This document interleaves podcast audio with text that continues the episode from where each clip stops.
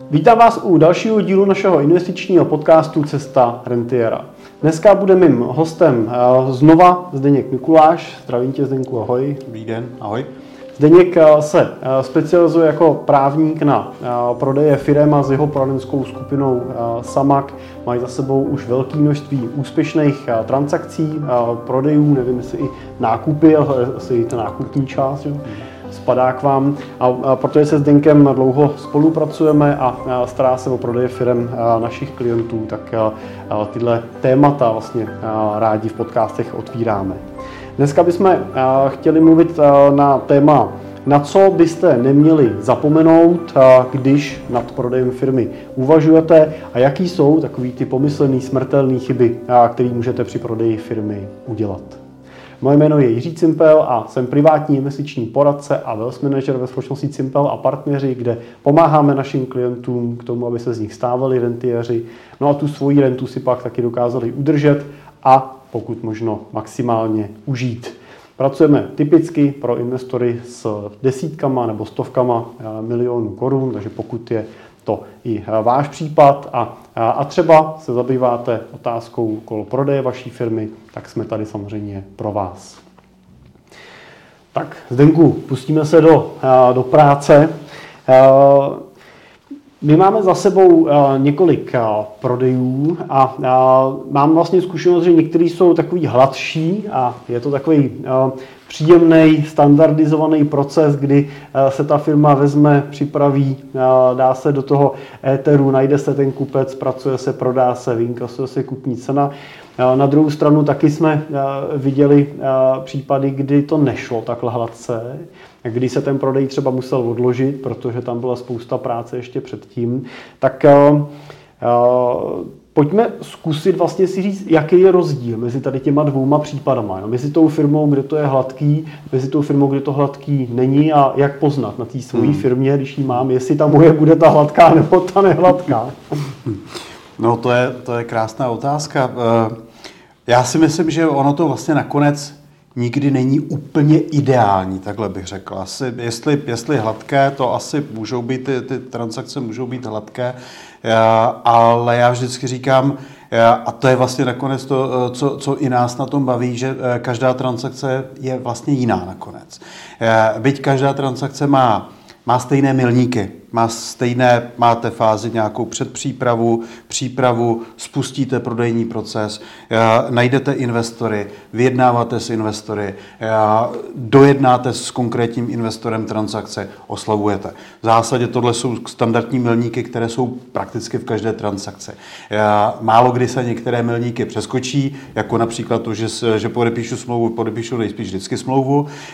Občas samozřejmě může klient přijít s tím, že má konkrétního zájemce, a tudíž jednáme s tím konkrétním zájemcem.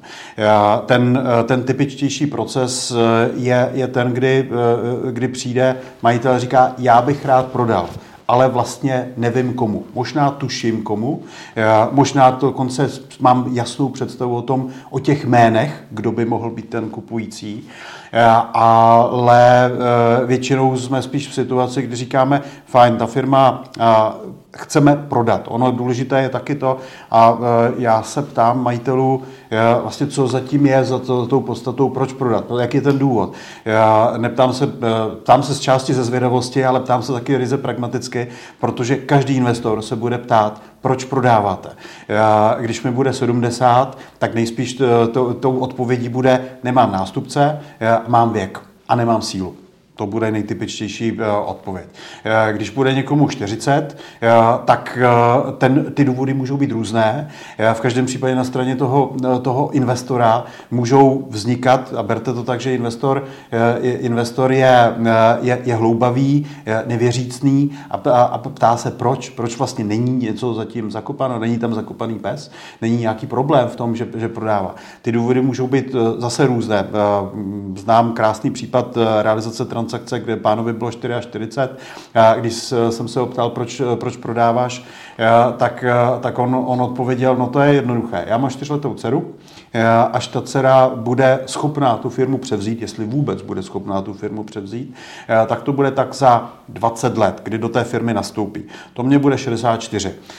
Až ji naučím to, co bych ji chtěl naučit, aby byla způsobila to převzít, tak to bude o dalších 10 let později a to už, to už mi bude 74. A proto tohle nechci a proto já jsem se rozhodl firmu prodat. Pragmatické rozhodnutí. Stejně tak si myslím, že to, to, to, ta odpověď, já říkám takové to udělat si pořádek v hlavě v tom, jako jestli chci prodat, nechci prodat, je strašně důležité i proto, že ten prodejní proces trvá nějakou dobu a já vím, eh, že jakkoliv silná osobnost každý ten prodávající, ať je to dáma či pán, eh, jsou, eh, tak jim to v té hlavě bude celou tu dobu šrotovat, jak já říkám, jestli dělají dobře. Mám prodat, nemám prodat, dělám dobře, nedělám dobře, je ten kupující ten správný. Do poslední vteřiny nad tímhle takhle přemýšlí ten podnikatel, eh, ten, ten, ten prodávající. Eh, a stalo se mi, skutečně se, se, se nám stalo, eh, kdy si to ten podnikatel i rozmyslel. Díky bohu ne momentě, kdy měl podepsat smlouvu nebo nepodepsat.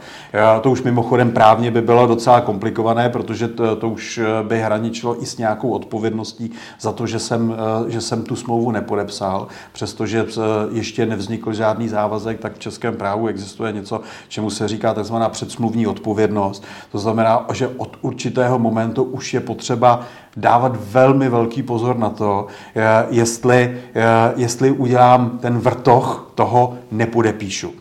Ale zažil jsem i situace, kdy, kdy prodávající byl, byl, se zhlédl v buddhismu a on se prostě ráno ptal toho, toho božstva, jestli, jestli skutečně má prodat. Říkal, já vždycky říkám, nechte si tyhle své věci pro sebe, neříkejte to a zvláště pokud je ta odpověď ne, tak jako velmi citlivě pracujeme s, s tím, abychom se nedostali do problému, protože opravdu do problému se, se dostat můžeme. Takže eh, za mě je strašně důležité vůbec udělat to rozhodnutí, eh, ano, chci prodat, a, a pak je, já jsem přesvědčen o tom, že je, je dobré za tím rozhodnutím si jít, eh, protože k tomu rozhodnutí mě velmi pravděpodobně nedovedla jednominutová záležitost, která mě napadla těsně předtím, než jsem se rozhodl prodat, ale je to výsledek možná dlouhodobého přemýšlení, dlouhodobého diskutování, ať už sám se sebou, nebo s rodinou, nebo s dalšími, jestli mám, mám prodat. Pak si myslím, že by se měl spustit proces, jehož, jehož cílem je, je skutečně ten prodej. To nemusí znamenat, že prodám hned, že prodám v příštích 12 měsících, protože ty, ty prodeje můžou být, můžou být v daný moment úspěšné, můžou být neúspěšné, úspěšné. Já vždycky říkám, že je tady nějaké okno příležitosti a naším cílem je vlastně ku prospěchu toho klienta najít to správné okno příležitosti, kdy je otevřené. To okno se otevře v určitý moment, v určitý moment se zavře a pak ta příležitost už není. A to okno zavírá i vnější eh, elementy. Eh, to může být makroekonomická situace, geopolitická situace, místní situace a jsou to samozřejmě i vnitřní elementy. Prostě může se stát něco, eh, co jsem třeba nečekal, což, co, co ovlivní potom ten samotný prodej. No a když ještě se uh, vrátím na ten počátek té otázky a uh, odmyslíme si teda tu otázku, že si to ten člověk v průběhu rozmyslí, jo, nebo že prostě se nedohodnou doma úplně dostatečně a, a, a prostě přijde pak určitý fáze otázka, co vlastně budeme dělat a my vlastně nevíme, tak si to radši necháme. A nebo on by ten náš malý vlastně možná mohl si to přece jenom vzít a tak dále. Takže taky občas mám ten pocit, že uh, Občas mám ten pocit, že ta diskuze nad některýma těma věcma se vede až ve chvíli, kdy se jako pustí do, do procesu ta cesta jinudy. Jo? Že do té doby s ním o tom nikdo nemluvil, začne se to prodávat a najednou ty děti se jako, tak jako proberou, možná i ty děti, možná i ty rodiče, jo, a na, najednou přijde ta otázka, a, a proč si to vlastně nenecháme? A teď ono o to je zájem a on takovýhle peněz nám to někdo ochotný nabídnout. Tak to je samozřejmě rizikem, že? to, je... To, to, to je rizikem, na druhou stranu uh, myslím si, že cílem i cílem nakonec poradce by mělo být, aby byl spokojený ten klient. Netlačit ho do, do řešení, které ten, ten klient vlastně nechce. Často se stává, že, že klient vlastně neví, co chce, případně navenek deklaruje něco, co, co, co buď to nechce on, anebo to dokonce nechce třeba celá rodina. Proto já strašně rád do těch procesů dávám něco, já tomu říkám filozofování, dávám do toho takovou tu úvodní debatu o tom, proč vlastně, proč jsem dospěl i k tomuto závěru. My děláme i na, na, na projektech, které se týkají ryze mezigeneračních obměn, kde výsledkem ve směs je mezigenerační obměna přenastavení systému ve společnosti v rámci řízení společnosti v rodině. Ale někdy výsledkem té debaty, právě té, toho, toho, že vůbec tu debatu otevřete a ještě ji vedete moderovaně, protože problém nebo problém jsou, jsou některé věci, které možná i přirozeně eh, přijdou tomu majiteli, majitelce, případně rodině jako věci, o nichž není potřeba diskutovat. Představte si situaci nedělní rodinný oběd a teď eh, ten táta, zakladatel, začne, začne povídat tak, milá rodino, pojďme debatovat o tom, jestli prodat firmu nebo ji předat. V zásadě je to, je to, působí to uměle. Někde samozřejmě záleží na, na, na, na způsobu komunikace, eh, kterou ta rodina vede, eh, ale moje zkušenost eh, je, že, že často těm rodinám pomůže to, že tu, tu, tu komunikaci, tu debatu někdo moderuje, hmm. že, ji, že ji vede. Že, že vede, vede, klade otázky, nastavuje, já vždycky říkám, nastavuje zrcadlo, aby, aby vlastně přinutil tu rodinu, aby si udělala tu úvahu a dospěla k tomu, k tomu závěru. A, a pak je tady ta situace, kdy vlastně už třeba to rozhodnutí je, já většinou si ověřuju i to rozhodnutí, jestli, jestli jakým způsobem majitel, majitelka k, k tomu rozhodnutí dospěla, jestli je o tom přesvědčená, jak se na to dívá rodina, jestli není, já na, na začátku té debaty vždycky kladu možná i jako nepříjemné otázky ve, ve smyslu, jste o tom přesvědčen, jak se na to dívá rodina, co děti, protože v zásadě chce, chceme předejít tomu, aby ke konci procesu jsme se vlastně dozvěděli, že já jsem to takhle nechtěl, že mě k tomu třeba přinutila rodina nebo nějaká, nějaká konkrétní situace. Pamatuju si případ, případ, kdy jsme prodávali nějakou firmu, eh, eh, eh, vrátil se majitel z dovolené, mimochodem to je tak vždycky takový za mě klíčový moment, zvlášť ještě v pokročilé fázi transakce, kdy majitel, majitelka jede na dovolenou, leží na pláži, má čistou hlavu, přemýšlí nad těma věcma a, a oni můžou mít dva, dva efekty. Jeden efekt je ten, že se tam rozhodnete právě proto, že tu firmu prodáte, anebo se tam taky rozhodnete právě, že tu firmu neprodáte. A takhle se stala, stala skutečně jako situace, kdy majitel si mě zavolal, měl eh, A4 a měl tam, viděl jsem tam takové jako dvě, dva, dva řádky textu, nádherného textu, strašně eh, pragmatického, dvě otázky. Co chci já, co budu dělat s těmi penězmi. Eh, v zásadě úplně geniální, jedno, jednoduché otázky, protože genialita v té, v té jednoduchosti je. Já tyhle dvě otázky eh, kladu eh, klientům vždycky na začátku toho procesu. Co chcete vy, anebo pojďme se bavit o tom, co vlastně chcete vy. A pojďme se taky bavit o tom, co, co budete dělat s těmi penězmi. Jsou to strašně důležité a pragmatické otázky, na které je potřeba najít odpovědi a být na ně připraven. No co tak jako odpovídají na tu druhou otázku toho, to je ta první je samozřejmě individuální, ale ta co, co budu dělat s těma penězma, jsme v investičním podcastu, tak co tak jako nejčastěji? No tak eh, ne, nej, nejčastěji problém, který já vnímám, tak je, že eh, ty, ti majitelé jsou profesionálními eh, majiteli a profesionálními podnikateli podnikateli, kteří mají fabriku, dělají služby, eh, mají představu, jak tam dobře peníze vydělat, případně jak, jak peníze neprodělat, eh, mají představu, jak, jak dosáhnout výnosu, jak, jak držet náklady, ale vlastně typicky ve, ve, ve, ve vztahu eh, ke správě majetku těmi profesionály nejsou. Buď to se jim stávají postupně, protože si hrajou někde s nějakými portfolii tu a tam koupí nějakou nemovitost, ale v zásadě profesionálními správci majetku nejsou. A, a, a proto jako za mě nejjednodušší a nejpraktičtější je za prvé bavit se o tom, bavit se, vést debatu, diskutovat, diskutovat o tom, jak vlastně zpravovat potom ten, ten, ten majetek, protože prostě ono se to změní. Spousta, spousta zažil jsem situace, kdy, kdy ty majitelé vlastně se bojí té změny mají někde nějakou hodnotu, ta hodnota je v té fabrice a teď najednou ta hodnota se změní v hromadu peněz někde, někde, někde v účtu. To je úplně jiná změna, jiný způsob přemýšlení nad tím, co, co s tou hromadou. Za mě samozřejmě nejpraktičtější je vést debatu s odborníky, opět s odborníky, udělat si názor na to, udělat si vyhodnocení, jestli potřebuji, aby mi někdo s tou zprávou pomohl, Vždycky je lepší, když někdo se zprávou pomůže, eh, anebo eh, naučit se vlastně základní eh, pravidla investování tak jak já říkám vždycky u prodejů firm, máte většinou máte, máte jednu, jeden výstřel, máte jednu možnost a máte, máte šanci na jednu chybu. Když, když špatně prodáte, prostě špatně jste prodali a nemáte možnost většinou nápravy.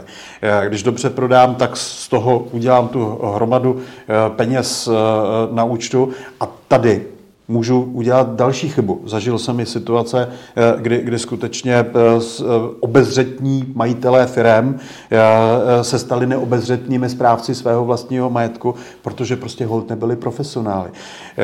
A, a to si myslím, že je strašně důležitý hmm. element, vlastně tyhle věci propojit. Nakonec i, i proto my, my spolu spolupracujeme, protože, protože je, je to logická část, logický přesun eh, eh, té, důvěry eh, ve vztahu ke správě majetku. Stejně tak potom platí to, co já rád říkávám ve vztahu k mezigenerační obměně majitelům firm, kdy řešíme mezigenerační obměnu, jestli vlastně, co očekávat od těch, od, od těch rodinných příslušníků v té firmě. Já si myslím, že je strašně strašně těžké chtít od těch eh, rodinných příslušníků, od těch nástupců, aby byli stejnými podnikateli jako my, nebudou. Eh, aby byli stejní jako my, nebo, nikdy nebudou. Říkám, jestli má smysl něco ty rodinné příslušníky skutečně dlouhodobě učit, tak je eh, učit být správce, být dobrými správci toho majetku. Ať je ten majetek v podobě té fabriky, anebo je to majetek v podobě jaké, jakékoliv jiné. Pak, protože e, nikdy neovlivníte to, co vaše děti budou dělat, já říkám, nechtějme po e, dceři, která chce být historičkou umění, aby řídila fabriku, a, a nemusí to dopadnout dobře, většinou to nedopadne dobře, ale chtějme po ní to, aby byla dobrým správcem té fabriky spíš z pozice toho vlastníka, toho společníka. A, a, a tohle jí naučme, než po nich ne, než, než se snažit dostat tu dceru do, do role, která jí není komfortní a, a ze které pravděpodobně stejně dřív nebo později vypadne a potom se zhroutí to co, to, to, co jsme budovali. Stejně tak, jako se zhroutí ta, ta, ta představa toho otce, že, že ta dcera půjde, půjde v těch šlépějích a nakonec bude zklamaný jak mentálně ten táta, tak, tak, tak i materiálně ten táta a ta dcera, protože pravděpodobně hmm. přijdou, přijdou majetkové hodnoty. Já jsem byl jako nedávno na konferenci, kde bylo zajímavé vystoupení. Byl to zástupce osmé generace rodiny DuPointů. A on bylo vlastně hrozně zajímavé vlastně vidět oni, jak mají vlastně už v podstatě 220 let historii, tak bylo zajímavé vidět to, jak se mění ta role toho tvůrce toho majetku, toho, toho kdo řídí ten majetek z manažerský, vlastně z toho manažerského pohledu, do té úrovně té té vlastnictví vlastně rodiny, ro, roviny a do té role vlastně té správcovské roviny. A to si myslím, že vlastně docela hezky jako právě zmínil, že je strašně důležité vlastně i ty děti potom posouvat a připravovat do té role, že ne, že já ti dám majetek, on je tvůj a ty si s ním nalož, jak chceš, ale já ti vlastně posunu ten majetek mezigeneračně a čekám to, že ho vlastně přijmeš jako správce, že se o něj jako řádný hospodář budeš v průběhu svého života starat že z ní budeš čerpat samozřejmě nějaký užit, užitky na nějakém základě, nějaký báze, na který se dohodneme. A jednoho dne ho zase jako řádný správce posuneš na tu další generaci a ta se o něj bude starat. Zase dalších prostě 30-40 let. A zrovna teda Dupointové, Dupointové tam Pierre vysvětloval, že mají dneska pět tisíc členů rodiny, že se snaží dodržovat právě nějaké tradice, držet je hmm. pohromadě, držet nějakou komunikaci. Takže třeba dělají jednou ročně na 1. ledna, protože se 1. ledna vylodili v Americe, když poprvé hmm. přistáli vlastně jako jejich rodina, jejich eh, nějaký prapra před v Americe, že na první ledna to tak jako už těch 200 let vlastně jako výro, takový výročí slavěj, tak eh, že vlastně vždycky všechny pozvou, samozřejmě Valentínky přijede všech 5000, ale třeba 500 se nás takhle sejde a, a, a pak samozřejmě říkám, no tak já samozřejmě hodně jich znám, málo jich, jako, taky hodně neznám tím jménem, ale uh, když si člověk uvědomí tu šíři, jak ta rodina vlastně se může rozšířit, jak, uh, tak uh, ta role správce je jediná možná prostě. Jako exekutivně vykonávat tu roli, prostě to už by bylo jak veřejně obchodovaná společnost, když to převedeme jo, do jako úrovně pěti vlastníků. Takže vždycky musí mít pak nějakou logiku, nějakou trustovou strukturu, nějaký systém řízení a tak dál. Ale to, co je tam krásný, je to, že když se to udělá dobře, tak ten majetek je vlastně tím spojovatelem té rodiny. Že je to tím poutem, který vlastně je tím důvodem, proč jako rodina vlastně držíme pohromadě, proč se tady potkáváme, proč ještě pořád znám všechny svoje sestřednice, prasestřednice, prapra, předky a tak dál, což všichni máme takovouhle historii, že jo? všechny naše rodiny mají logicky, že jo? takovouhle jako dlouhou větev, no ale kdo z nás jako má tu větev, jo, že by mohl říct před 200 lety, jo, byl můj prapředek ten a ten a, a dneska díky této linii mám těch příbuzných kdyby stovky nebo desítky, prostě nemusí být pět tisíc jako u nich. Takže jenom to jsem chtěl jako doplnit a, a okomentovat tu, tu roli toho správce, že je strašně důležitá. A ještě bych se eh, vrátil, ty jsi zmínil jednu věc, zmínil se o tom, že někdy přichází ten prodávající s tím, že má zájemce, že prostě ho někdo oslovil, nebo je to nějaký strategický partner, se kterým roky dělají, který o tu firmu stojí. A na té druhé roli teda, že nemám, vím, že chci prodat, ale nevím komu a hledám. A to mě docela zajímalo, která ta rovina je pro toho prodávajícího lepší. Jestli je lepší do toho procesu vstupovat s tím, že mám protistranu, a s tou se chci dohodnout, anebo nemám a chci ji najít. Jo. Kde jsem schopný z toho získat eh, třeba lepší peníze, lepší podmínky mm-hmm. na ten mhm, prodej? Mm-hmm. Myslím si, že je, je důležité vědět, čeho chci dosáhnout, co je ten cíl. Pokud, to prodat. Prodat, prodat a k tomu prodat pravděpodobně bude následovat často za nejlepší cenu, mm-hmm. a, a nebo tomu nejlepšímu nástupci. My občas eh, nemluvíme o prodeji jako o prodeji, ale říkáme o předání. My prostě hledáme toho nástupce mimo rodinu. Eh, první, kde hledáme typicky nástupce, tak se ptáme, dobře, a v rodině teda není někdo, kdo by to převzal, ať už darem nebo převodem v managementu, ve společnosti, není tam někdo takový, protože tam máme vytvořený nějakou míru důvěry, nějaký vztah, pravděpodobně to ale nebudou z pohledu ekonomického efektu, bezprostředního ekonomického efektu, to, to, to nebudou ti nejvodnější kupující. Pokud ale cílem je, anebo jsem nenalezl v těchto dvou skupinách e, toho nástupce, tak vlastně říkáme, hledáme nástupce mimo. Mimo management, mimo tu naši společnost, mimo tu naši rodinu. A i tam Eh, já vnímám různé postoje eh, majitelů, někdy skutečně a většinou, jako logicky přirozeně, já eh, hledám tu nejlepší cenu, to znamená nej, nej, nejlepší kupní cenu, kterou jsem schopný inkasovat. Není to tak vždycky, hodně záleží na tom, jestli jsem připravený prodat celých 100%, případně prodávám méně.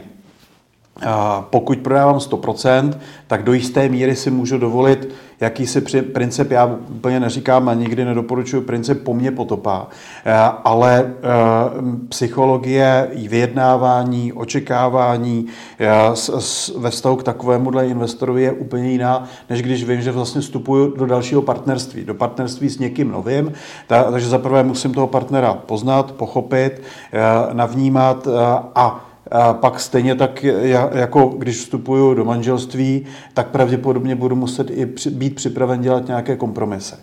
A, a, a Promiň, Co je častější? Jako častější spíš ten exit, jako odcházím ven, anebo ten partnerský spojuju se? Um, hodně záleží na, na stavu té společnosti, na míře zapojení majitele, často do rozhodování, do fungování v té společnosti.